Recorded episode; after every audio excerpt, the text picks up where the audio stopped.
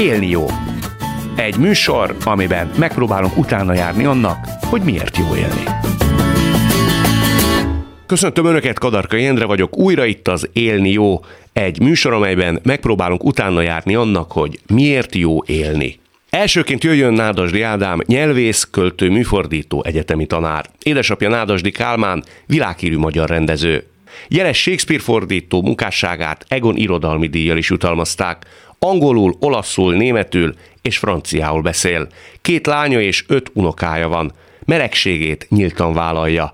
Angliában él, ahol párjával össze is házasodtak. Azt mondtad egyszer, hogy most visszapillantva azt kell mondanom, hogy azt hiszem, én az életet szerettem, szerettem rettenetesen.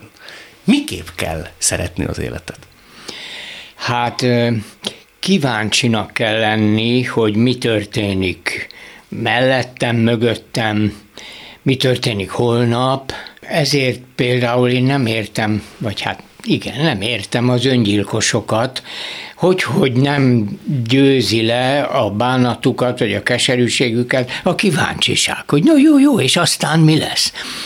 hogy legalább a temetésüket esetleg nem akarják-e megnézni, de hát ugye azt nem lehet. Én nagyon sajnálom, hogy én nem fogom megnézni a temetésemet, nekem se lehet, pedig én nem siettetem úgy, mint ők.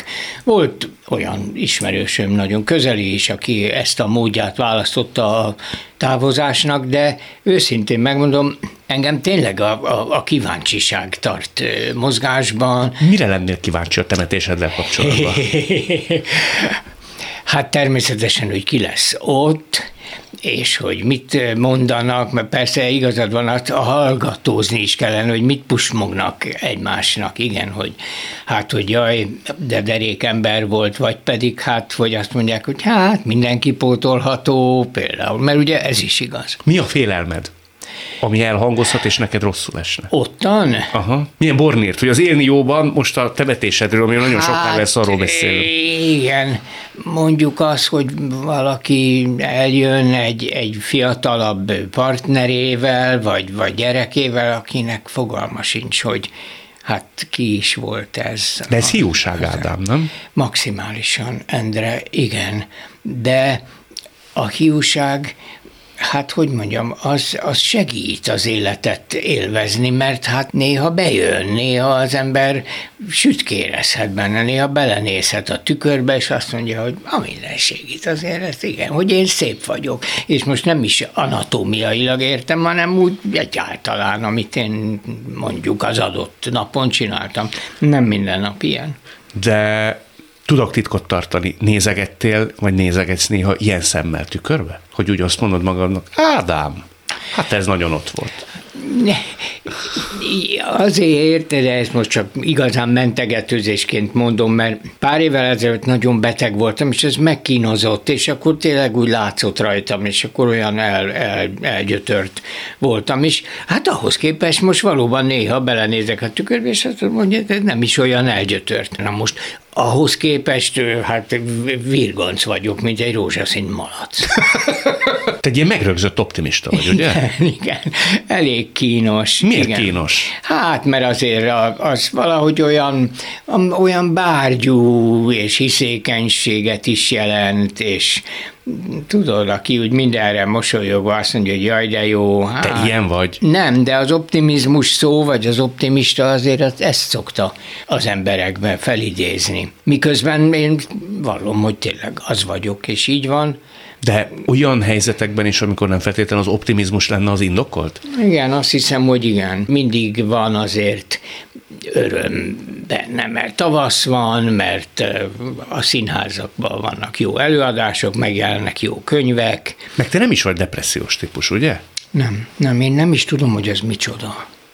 Már úgy értem, olvastam róla, meg hát láttam közelről is, de nem ismerem. Én szoktam szomorú lenni, meg kétségbe esett, meg elkeseredett, tehát az nem ugyanaz. Az nem ugyanaz. A szüleim rengeteget dolgoztak. Azért az egy nagy életigenlés, ha valaki szereti a munkáját. Ők zenészek voltak, az operaháznál voltak, éjjel-nappal dolgoztak, és nagyon szerették csinálni. Édesapád azt szokta mondani, hogy a munkával szinte minden megoldható, ugye? Tehát, hogy így dolgozni kell, és akkor úgy rendbe jönnek a dolgok. Én nem emlékszem, hogy ezt mondta volna, de mondhatta volna, mert uh-huh. ez, ez ilyen ember volt valóban. Igen. Ezt, hogy rendbe jönnek a dolgok, ilyet nem mondott, mert ahhoz az kellett volna, hogy ő beismerje, hogy nincsenek rendben a dolgok. Ilyesmiről ő nem beszélt. Ő azért nagyon zárkózott volt. Ez személyren volt szerinted, vagy távolságtartás a rossz dolgokkal szemben?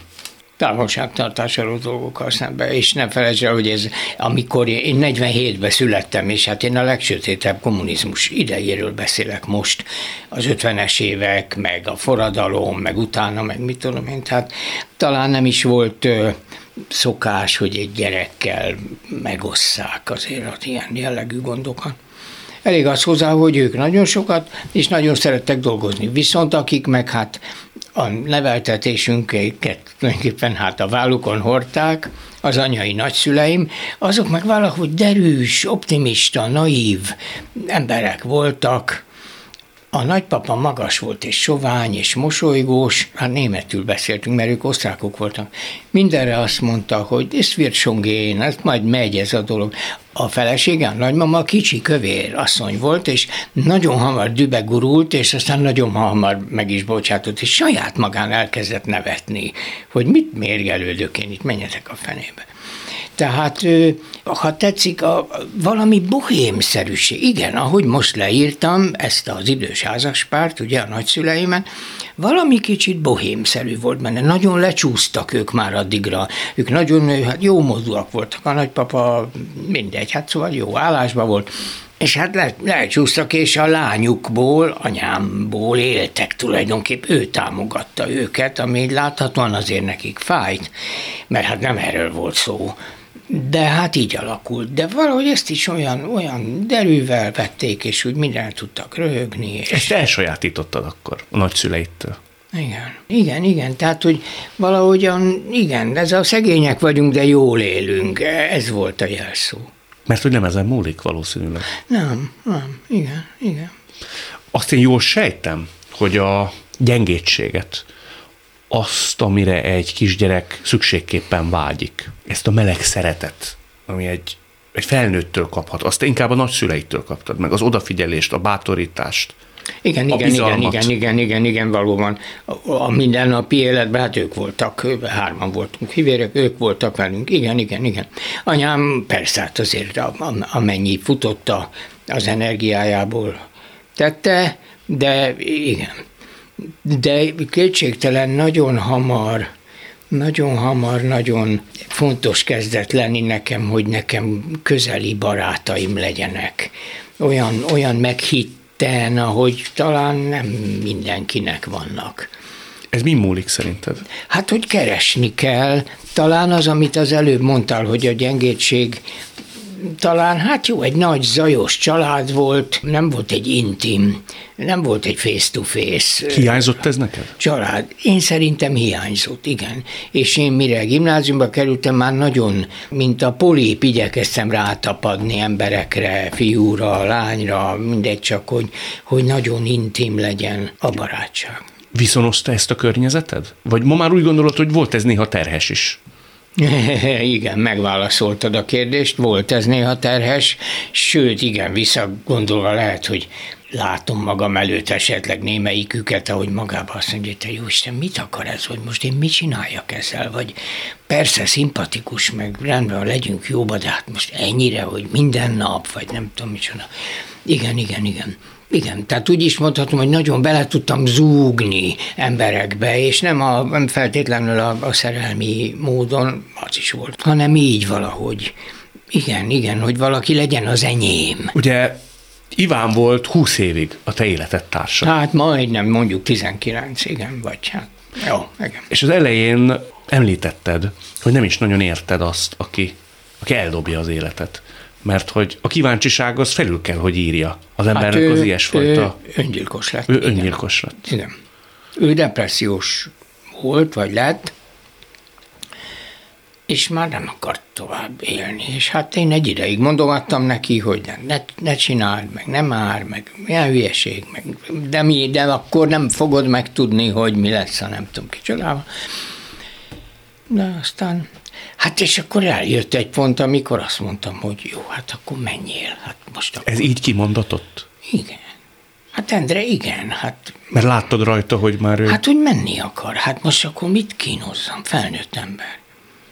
Akkor szeretünk igazán valakit, hogyha elfogadjuk az ő rossz végzetes döntését is? De rossz döntés ez, Endre. Hát, Nem tudom. Hát érted, hát erről van szó. Hát természetesen ez az, ami elbizonytalanodtam, hogy talán nem olyan rossz döntés. Hát ha ennyire ezt akarja, Érted? Hát nem is tudom. Olyan, mint a lányod hozzá akarna menni valaki, az, aki szerinted egy sútyó állat, és nem kéne. De hát ha annyira akarja, hát akkor egy ponton azt mondod, édes lányom, hát jó, hát akkor menj hozzá. Aztán hm. majd meglátjuk, hát nem tudom. Igen, csak onnan van visszaút. Onnan lehet retirálni, elválnak. Hát a fene tudja, az se az igazi azért, mert a gyerekek, meg kifosztja, meg hát szóval azért, igen, azért nem olyan egyszerű, de igazad van, kicsit más. Nagyon más. Igen, de, ez visszavonhatatlan, ebben ez a hidegrázós. Hát, igen, igen.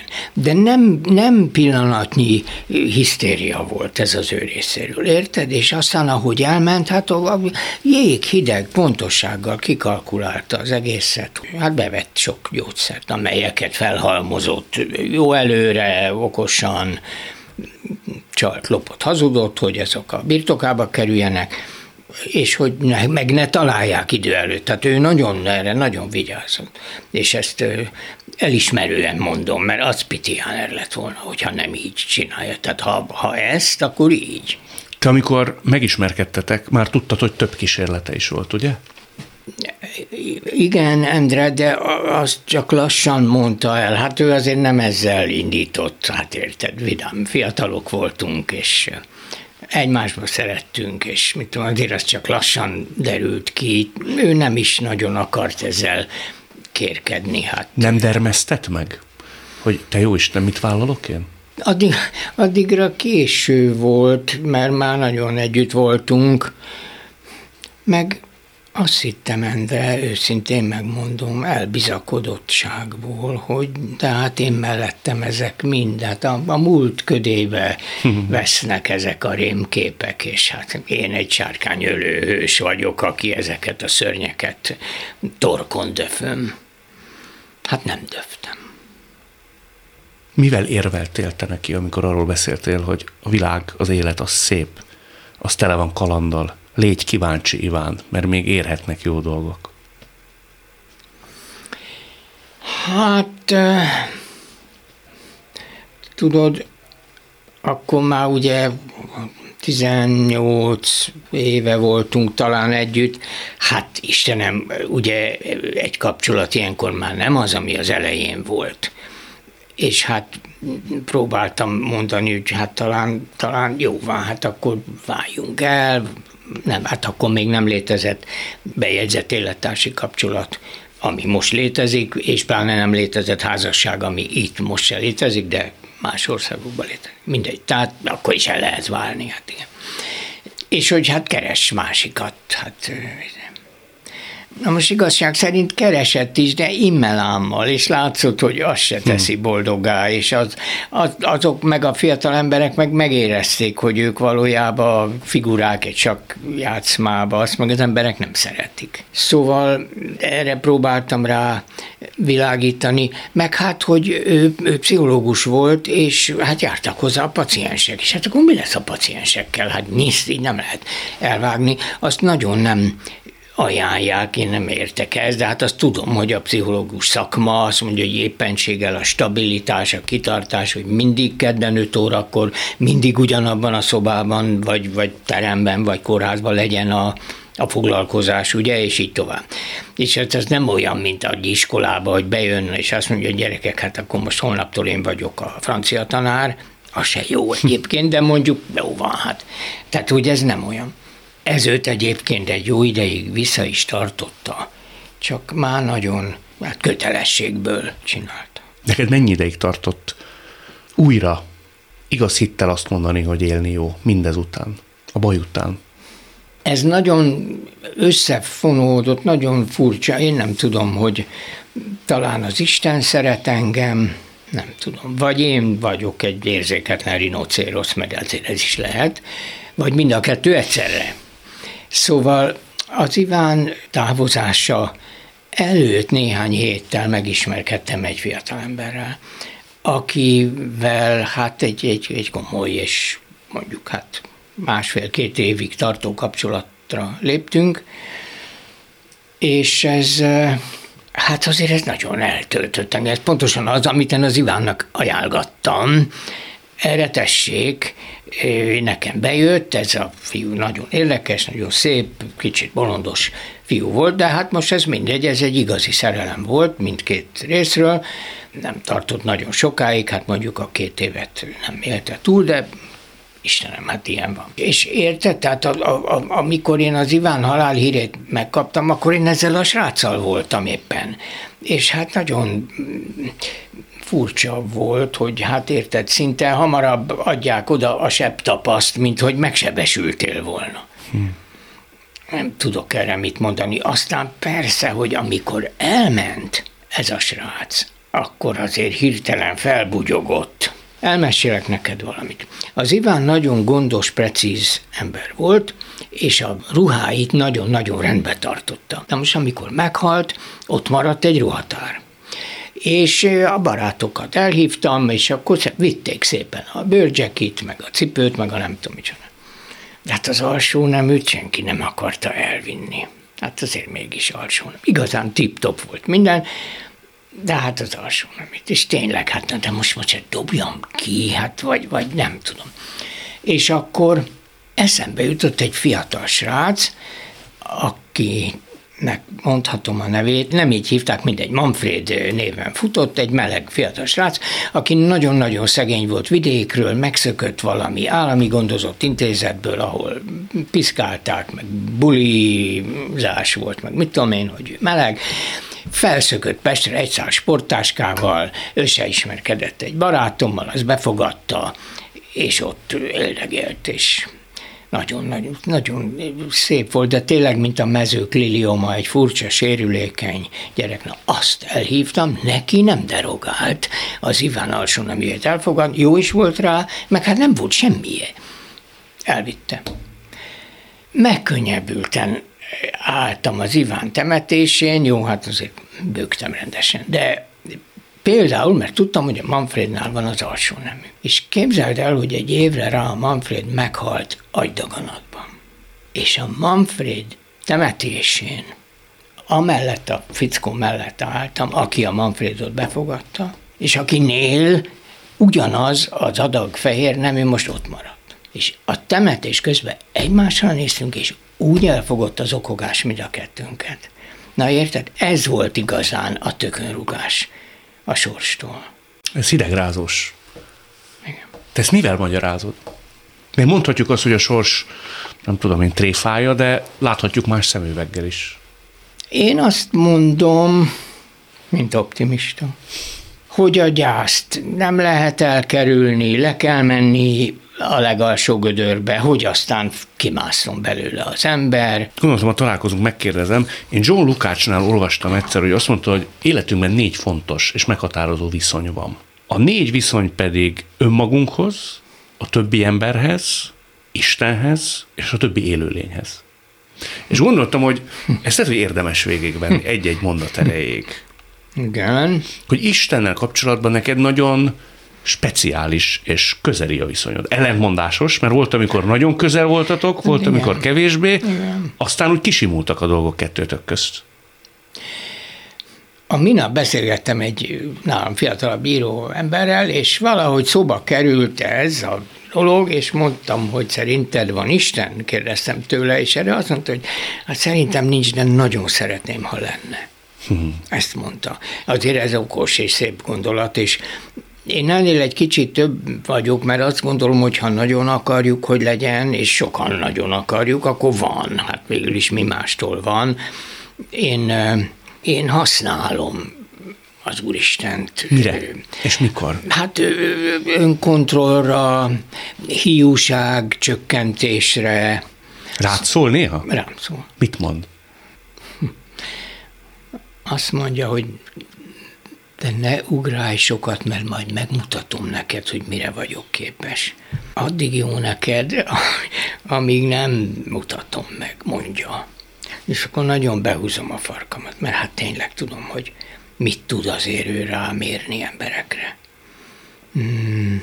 Szóval fenyeget is, valóban bevigasztal is, meg hát egy öreg rokon azért, érted? Hát olyan, olyan jó, egy ilyen nagyon öreg rokon, aki már annyi mindent látott, meg mindenkit ismert, hmm.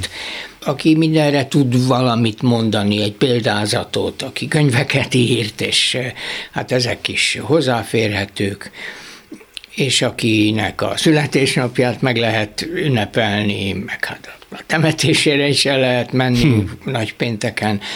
Szóval nem tudom, nem vagyok én egy teológus, valahogy ez, ez lehet, hogy egy falusi néni szintjén van az én hitem, ha tetszik, de nekem jó. Az önmagadhoz való viszony kapcsán, amikor legutóbb beszélgettünk.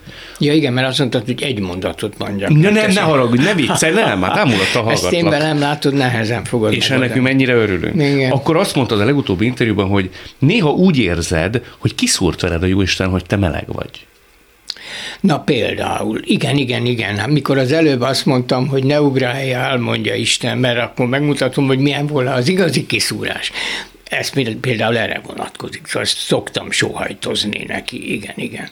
Tehát, hogy úgy érzem magam, mint a iskolás gyerek, akik mennek kirándulni, mindenkinek van egy hátizsákja, csak az enyémben még egy hatalmas követ is belerakott. És Szerinted miért rakta bele ezt a követ? Nem tudom, hát nem tudom. Hát persze jó, ha nagyon most akkor a hiúság bűnébe esve azért, hogy többet megértsek, az életből, mert hát a, ha nagyon könnyedén szökel valaki, akkor az nem annyira lát dolgokat, igen, hát egy, egy teher, ami alatt nő a pálma, ahogy a latin mondás mondja, egy kisebbséghez tartozni, az mindig érdekes, az ember úgy érzi, hogy ő meg van jelölve, hogy ő nem akárki. Tehát ez jár öntudattal is? Ó, igen. Igen? Hát persze, persze. Hát igen. Ez az első pillanattól kezdve így van Érted? Nagyon kevés cigány ismerősöm van, de van egy-kettő. És náluk is ez megvan. Érted? Hogy azért egy bizonyos öntudat is van benne, hogy a minden segít neki. Közben meg hát igen. Közben azt is tapasztalja, hogy ha felszáll a buszra, akkor mindenki kicsit arrébb húzódik, meg nem ő kapja az állást, de, de, de, de, stb. Igen, igen, ezt nem, nem vitatom, és talán azt is mondhatom, hogy olyan, mintha valakinek a valaki, az, ugye az ember nézi mondjuk az életet hát egy kamerán keresztül, és akkor az én kamerám egy olyan szögbe van téve, ahonnan azért más dolgokat lehet látni. Igen? Hát persze. Hát persze. Sokszínűbben látod? Árnyaltabban? Ezt is mondhatom, vagy bizonyos dolgok jobban kiderülnek, érted? Hát a, nem tudom, hát azért itt elsősorban mégiscsak a, a férfiakról van szó, meg a ő közöttük levő viszonyokról, jobban észreveszi az ember, hogy milyenek. Te sokszor keltél föl úgy reggel, hogy azt mondtad, hogy, hogy bárcsak ne lennél meleg? Igen. Igen. És hogy, akkor hogy perlekedsz a Jóistennel? Hát igen, igen, igen, igen, igen. Hát vagy perlekedek, vagy nem is perlekedek, hanem de hát ez régen volt, szóval ez, itt tudom én, 16-tól 26 éves koromig mondjuk, aztán már nem is perlekedtem, hanem dacoskodtam, hogy én just is megmutatom meg, hogy én akkor is. Mégiscsak ennek a műsornak a cím az élni jó, és szerintem esetedben azért az megkerülhetetlen, hogy te átestél egy nagyon komoly betegségen. Nem is ennek a részletei érdekelnek, de ugye amikor szintén a legutóbbi interjúnkra tudok hivatkozni, ott azért elmondtad, hogy voltak olyan napok, amikor annyira nem kecsegtettek az orvosok, és hála jó Istennek nagyon szerencsésen alakult mindez. Egy ilyen nagy élmény, megálló után, hogy ilyen nagyon banális példával éljek, más egy alma íze, máshogy süt a nap, jobban értékeli az ember az érintést, a tavaszi napsugarat, a méhecskét? Nem. Nem, de nagyon dolgozom azon, hogy nem, mert én velem nem történt semmi, ez egy kis epizód volt. Most egy nüansz. Nincs itt semmi látnivaló, Kadarka úr, menjünk tovább, mondanám én. Ez egy túlélési stratégia. Uh-huh. Mit csinálj? Anyám is ilyen volt egyébként, tehát, hogy igen, igen, azt mondta, hogy jó-jó, de a tej van itthon, szóval valahogy rögtön megpróbált valami konkrétumba. Lehetek egy kicsit szemtelen? Igen. Csak nincs annak meg a veszélye, hogy úgy jársz, mint annak idején Manfred után? Te mondtad, hogy a gyász nem lehet megspórolni. Na de nem haltam meg. Nem haltál meg, csak hogy az ember az ijegységet, a hálát például, hogy ez megtörtént. Addig nem lehetünk hálások, míg nem fogjuk fel, hogy mekkora bajtól volt meg minket a Jóisten. Nem tudom, igen, okos, amit mondasz, és talán igazad is van. Lehet, hogy én festem most ezt a dolgot szebbre, de nem, nem, valahogy tényleg olyan vagyok, mint a bicikli, hogy taposni kell egy bizonyos sebesség alá, nem lehet menni, mert eldől és valahogy ezt, a, amikor ez a betegség volt, ezt is úgy fogtam föl, hogy jó, jó, jó, gyerünk tovább. Tény, hogy hát egy kicsit, igen, igen, azt aztán utólag mondták, hogy hát ez azért ez a műtét vagy sikerül, vagy nem sikerül, jó. De most a fogorvos, mikor mondta, hogy hát itt milliós nagyságrendű építkezést tudna ajánlani, de nagyon-nagyon szép lesz, akkor megkérdezem az onkológust, aki kezel, vagy hát úgy, úgy felügyeli életemet, hogy doktor úr, érdemes? Ezt mondta a fogorvos, hogy érdemes. Elgondolkozott, azt mondta, érdemes, mondta. De hát mondom, nem fog visszajönni a rák.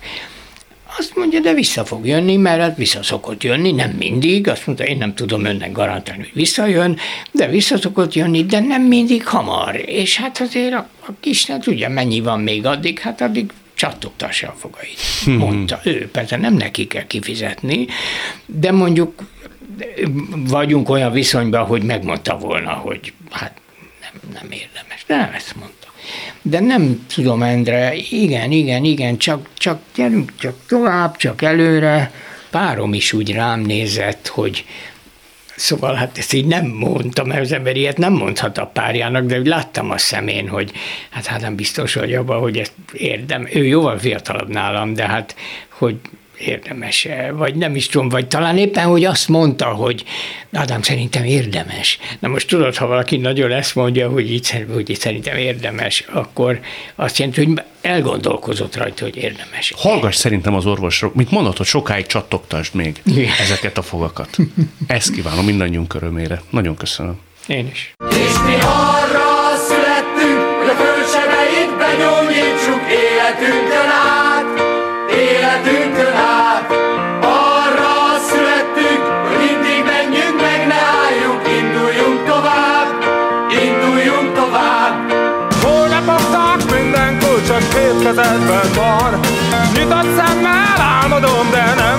magam. Hó. Arra születtünk, hogy tiszta szívvel szerethessünk, boldogok legyünk, boldogok legyünk. Arra születtünk, hogy mégse dobjuk el hitünket, hogyha szenvedünk, hogyha szenvedünk. Mint a mécses világ, itt son egész életed. Fordulj felém, ha megérted, mit mondok neked. Oh, Arra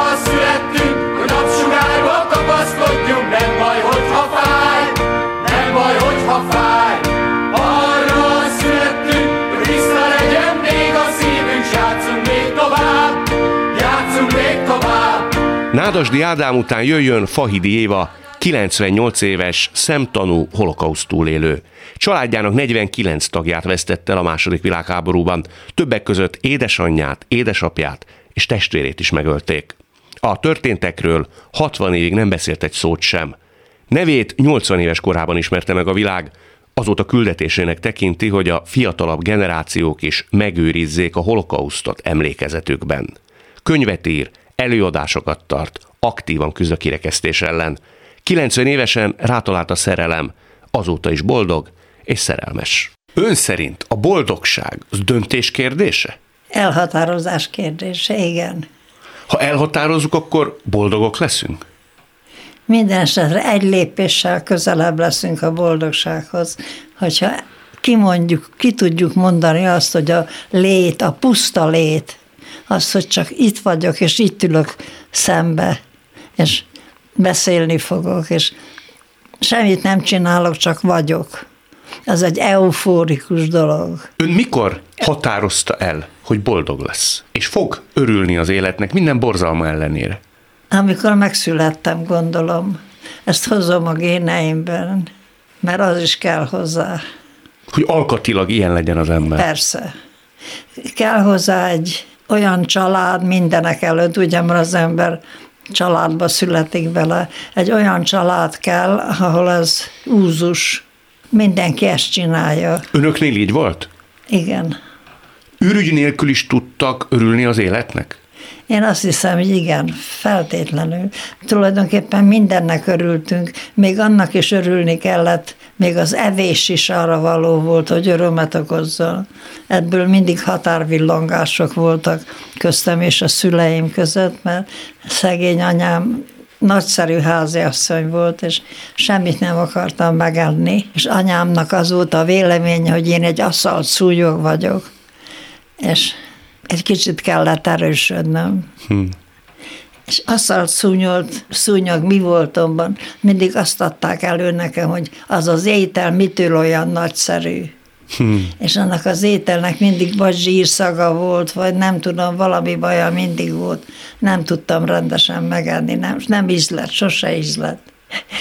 De minden, minden egyéb, egész mi, mióta az eszem tudom, akkor minden arra való volt, hogy én örüljek neki. Ez minden? Minden. A nehézség és a szörnyűség is? Na, az, az aztán, aztán volt. Az aztán, az, aztán volt. Tudom, csak hogy amikor ilyen történik az emberrel, elveszíti 49 családtagját, akkor utána hogy tud örülni az életnek? Nem, akkor csak nagy lelkismeret furdalással él, 49 tagját. Azt hagytam abba a számolást, hogy precíz legyek. Tudta ha, volna még tovább számolni? Még tudtam volna, ha nagyon akarom, igen. igen. Miért van lelkiismeret furdalása? Hogy még él, és mindenki más már nem él. Az valami borzalmas. Nekem tulajdonképpen csak egy emberi lényel kapcsolatban van őszintén lelkiismeret furdalásom, hogy én még élek, és ő már nincs. És ez a húgom mert a hugom nyolc évkor különbséggel született, és az már egy emberpalánta, pláne egy női ember, ugye az arra van beállítva, minden normális nő szerintem arra van beállítva, hogy utódot akar. És az a gyerek, az már egy kicsit az én gyerekem is volt. Ön gondolkodott azon valaha, egyáltalán van-e értelme azon gondolkodni, hogy miért én? Miért én maradtam életbe? Hogyne, az ember nagyon sokszor, meg is találtam az értelmét. Nagyon hamar megtaláltam az értelmét. Azért maradtam életben, hogy arról beszéljek aztán egész életemben.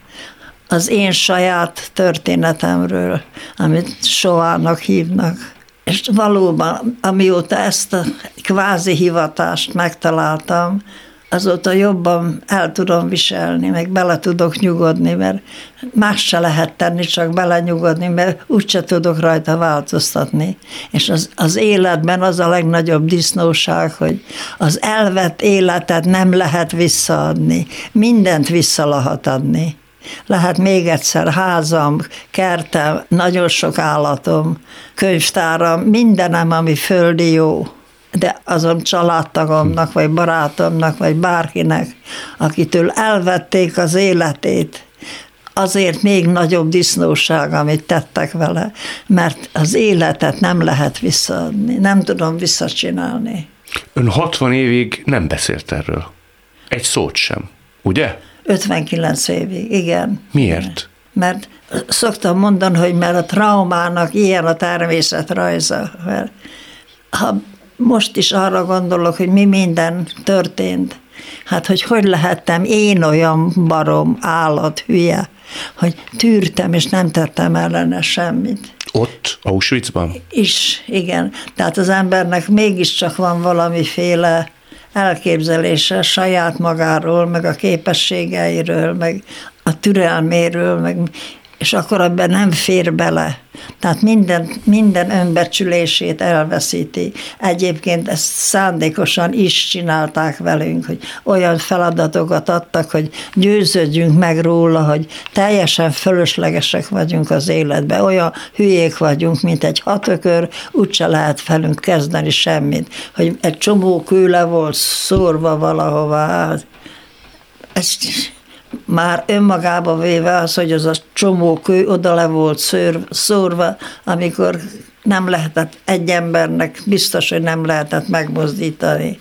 És akkor a feladat az volt, hogy ha itt van a kő, akkor át kellett vinni idáig. Az egy nagyon nehezen megvalósítható feladat volt, tekintetbe véve mindent, és az a burkolt mellék feladata volt annak a cselekménynek, hogy nekünk innen a köveket el kellett vinni ide, hogy lássuk azt, hogy milyen használhatatlan lények vagyunk, arra se vagyunk jók, hogy valami normális, összefüggő munkát elvégezzünk, mert az, amit el tudunk végezni, az teljesen szükségtelen, hogy pszichésen is meggyőzzön minket arról, hogy mennyire felesleges lények vagyunk. Ön sokáig utána is így gondolt saját magára? Nem, ne, én nekem önbizalom túltengésem van mindig is. Én meg vagyok arról győződve, most is, és mindig is meg voltam győződve, hogy ha én valamivel belekezdek, akkor az nagyszerű el fog sikerülni. De ezt mi táplálja? Mi adja az erőt?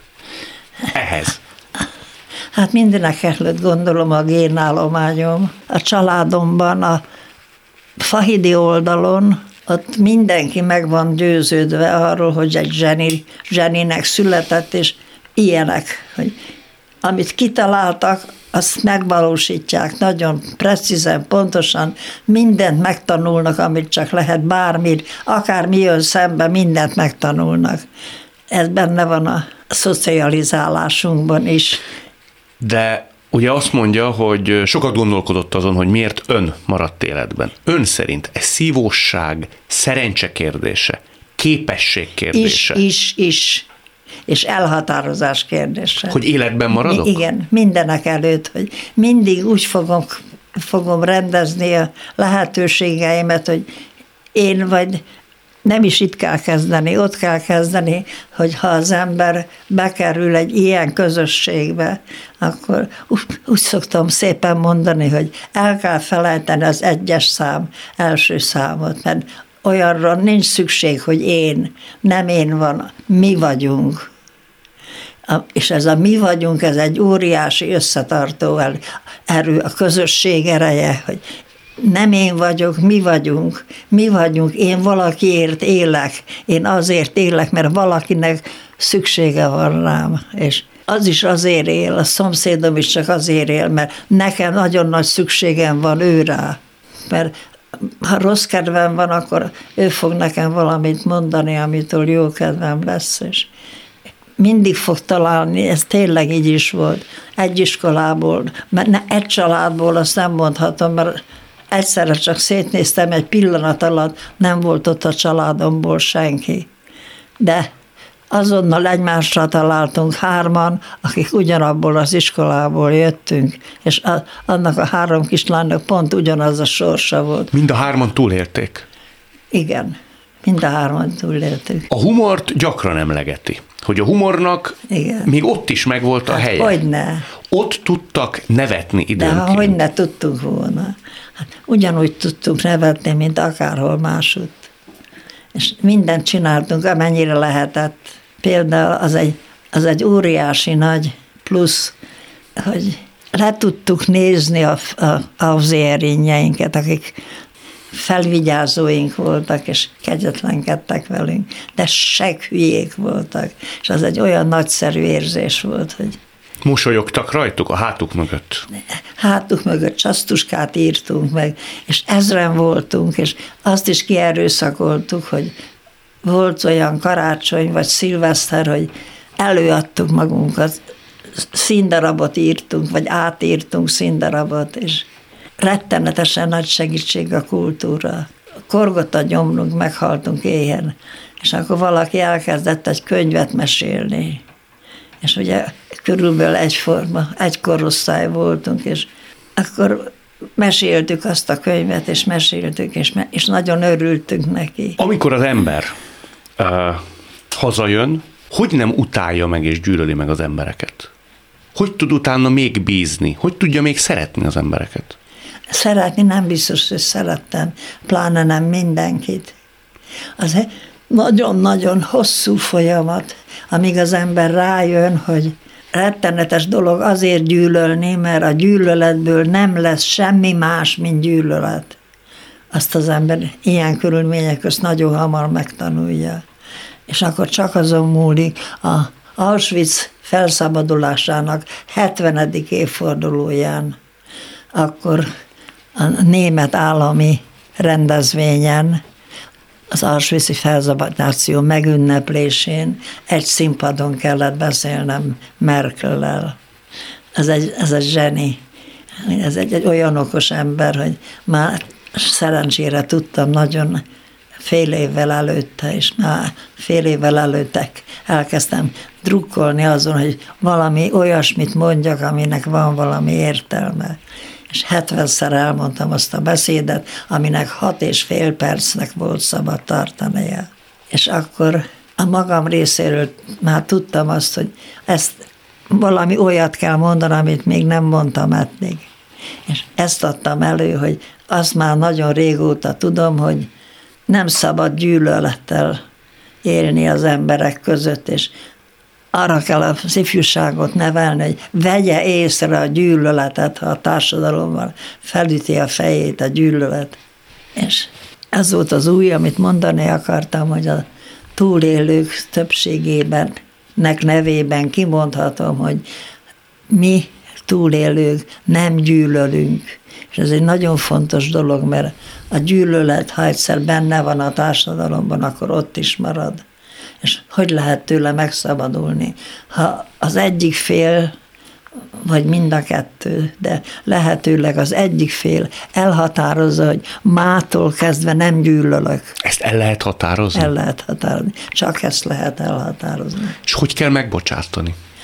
Azt nem tudom, mert az nem azt jelenti, hogy megbocsájtottam. Megbocsát a Szent Jónás.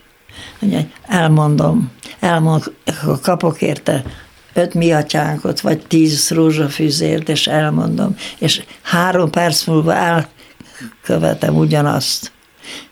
Ha megbocsájtom, az azt jelenti, hogy kvázi ezt, hogy megbocsájtom, na drágá fiam, nem haragszom rád. Megölted a családomat, megölted nem, nem, nem gyűlöllek, azt ki lehet mondani. De el kell határozni, az ember ennyi, ennyi minden után spontán, mert rettenetesen nehéz befolyásolni az érzésvilágát. Nagyon nehéz befolyásolni az érzésvilágát, de ön azt mondta, hogy a szerelem is olyan, mert hogy 90 évesen igen. őre talált a szerelem, hogy ez is döntés kérdése. Igen. És azt eltetszik nekem mondani, hogy azt hogy kell csinálni? Hát azt úgy kell csinálni, hogy az ember azt méri fel, hogy mi lesz más, vagy mi lesz rosszabb. Milyen lesz az, hogyha védmarha létére, vagy védtehén létére, akkor hogy fogja kibírni azt a töménytelen sok alkalmazkodást. Nagyon nehéz alkalmazkodni. 90 éves volt, ugye? Amikor Igen. ez... És a párja akkor volt 82. Kettő. Igen. És nem ijedt meg kezdetben, hogy itt van ez az érzés, hatalmába kerít, de hogy kell ez nekem? Hogy volt önben félsz? Persze. És az hogy győzi le az ember? Nehezen, nagyon nehezen. Nagyon elszántnak kell lenni. Meg nem csak elszántnak lenni, hanem fel kell készülni arra, hogy ez olyan sok komikus dologgal is jár. A humor nem szabad elveszíteni, a, sőt, lehetőleg mindent meg kell tudni oldani humorral. Ön azt szokta mondani, hogy akik megjárták Auschwitzot, annak két életük Igen. van. Auschwitz előtti, Igen. és Auschwitz, ut- Auschwitz utáni. Igen. De ön, mintha az utóbbi időben emlegetni élete harmadik szakaszát is. Igen. Ez az? Igen. Ez a szerelmes korszak? Igen, Igen? igen. Azt is kimeri jelenteni, hogy tulajdonképpen ilyen szerelmes, mint 90 éves kora óta szerelmes. Még nem is volt korábban? Nem. Egészen más a gyerekkori szerelem, egészen más. Sokkal toleránsabb, sokkal körültekintőbb, sokkal sokoldalúbb, sokkal irgalmasabb. Irgalmasabb. Igen.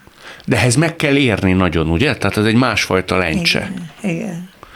Ezt hitte ön korábban, hogy adatik még egy ilyen szép nagy történet az életébe? Nem, hogy ezt nem hittem.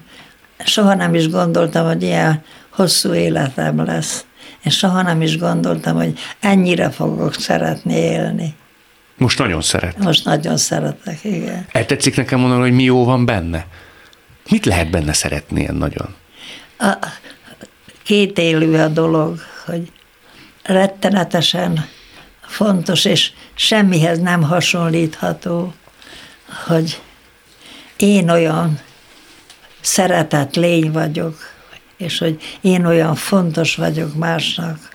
És ennek a fordítottja is, hogy soha nem gondoltam volna, hogy lesz a világon egy ember, akit én ennyire fogok szeretni, ilyen vén koromban, mint most. De semmi változás nincs, minden korában az embernek speciál a szerelem, és még egy néhány dolog, néhány indulat és néhány érzelem, pontosan olyan, mint bármikor. Ha nézi, vagy hallgatja ezt a műsort, egy idősebb ember, aki lehet, hogy vágyik mindenre, erre a boldogságra, a szerelemre, csak lehet, hogy nincs mersze, nincs bátorsága, vagy már legyint. Nekik mit mondana? Hogy hülye. Igen? Igen, Legyen mersze? igen. Megéri? Mindent megér. Mindent megér? És, és ha valaki fél, mert azt mondja, hogy sérül, Igen. Mert ettől félünk legtöbbször. Szeretünk valakit, aztán elveszítjük. És megpróbáljuk ezt Benne távol. van a buliba. És attól sosem szabad félni, hogy az ember ad. Adni és kapni ugyanaz. Én mindig adni akarok, és sokat, és sokat, és végtelenül. Visszakapja azt az ember? Igen. Az ember a merészségét nem veszítheti el, és a bizakodását.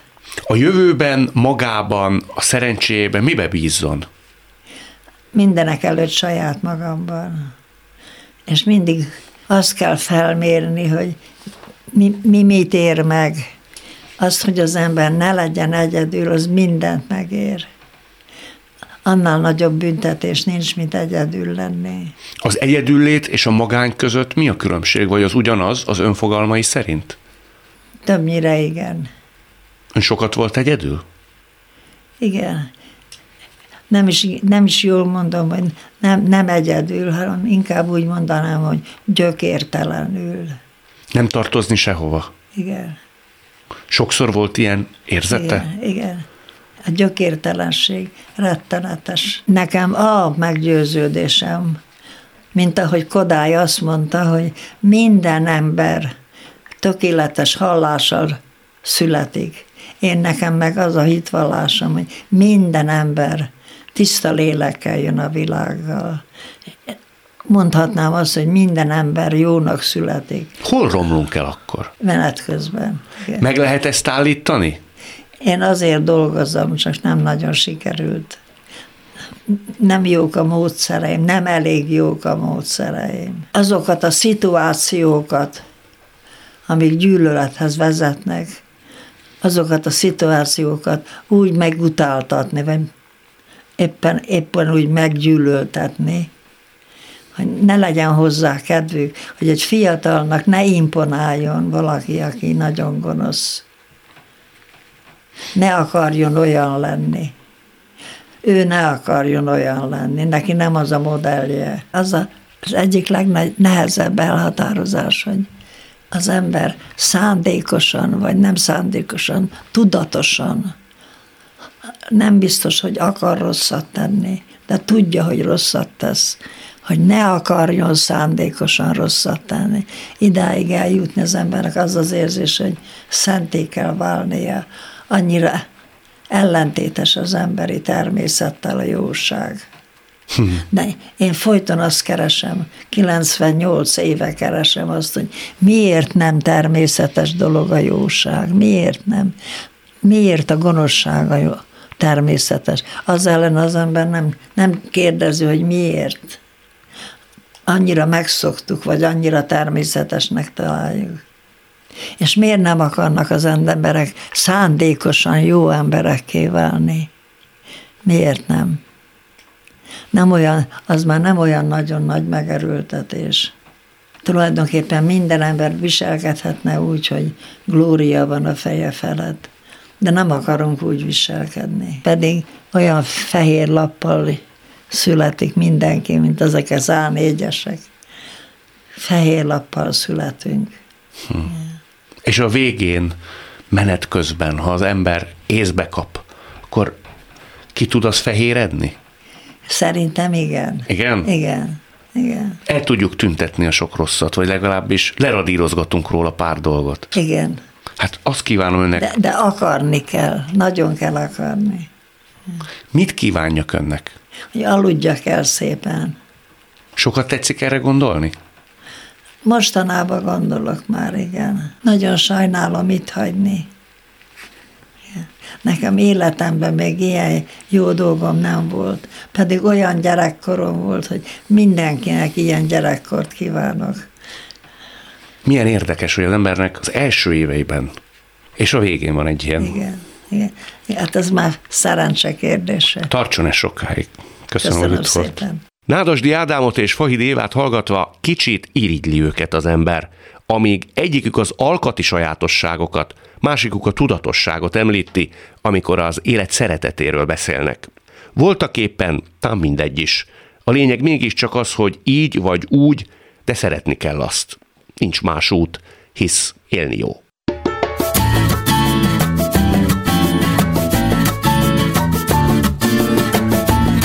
A mai műsor elkészítésében köszönöm Lehocki Mériam, Rózsehegyi Gábor és Lantos Dániel segítségét. Találkozzunk minden szombaton és vasárnap itt, a Klubrádióban. Viszont hallásra!